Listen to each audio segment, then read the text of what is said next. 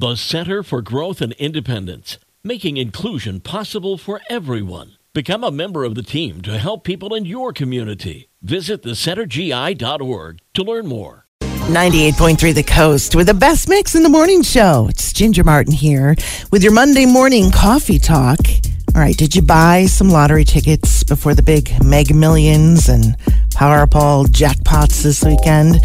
Well, we all know now that nobody won either jackpot, so we all have another shot. the Powerball jackpot now stands at $900 million, with the next drawing for that jackpot tonight. Mega Millions jackpot is tomorrow night with an estimated $640 million at stake as of right now. And it is time to let the kids stay up way late so you can all go outside, lie on your backs, and look up. The Perseid meteor shower is expected to become visible starting tonight, and you should be able to witness the show for about a month or so. The peak time for viewing right around August 12th. It happens when Earth passes through the orbit of the Swift Tuttle comet, and people have been witnessing it for over 2,000 years. It's Pretty cool.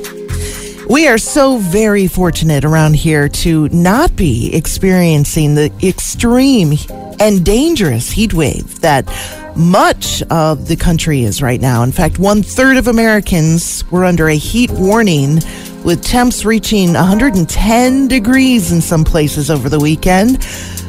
So there's a recent survey that collected data from Americans asking what our ideal summer temperature is.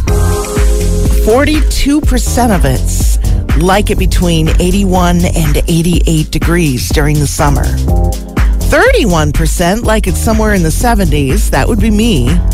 And 15% of Americans like their summer temp in the 90s.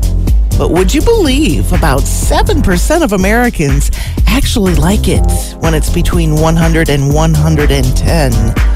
They obviously don't live here, uh, but here's hoping it cools down soon for those suffering from that extreme heat. And that's your coffee talk from 98.3 The Coast.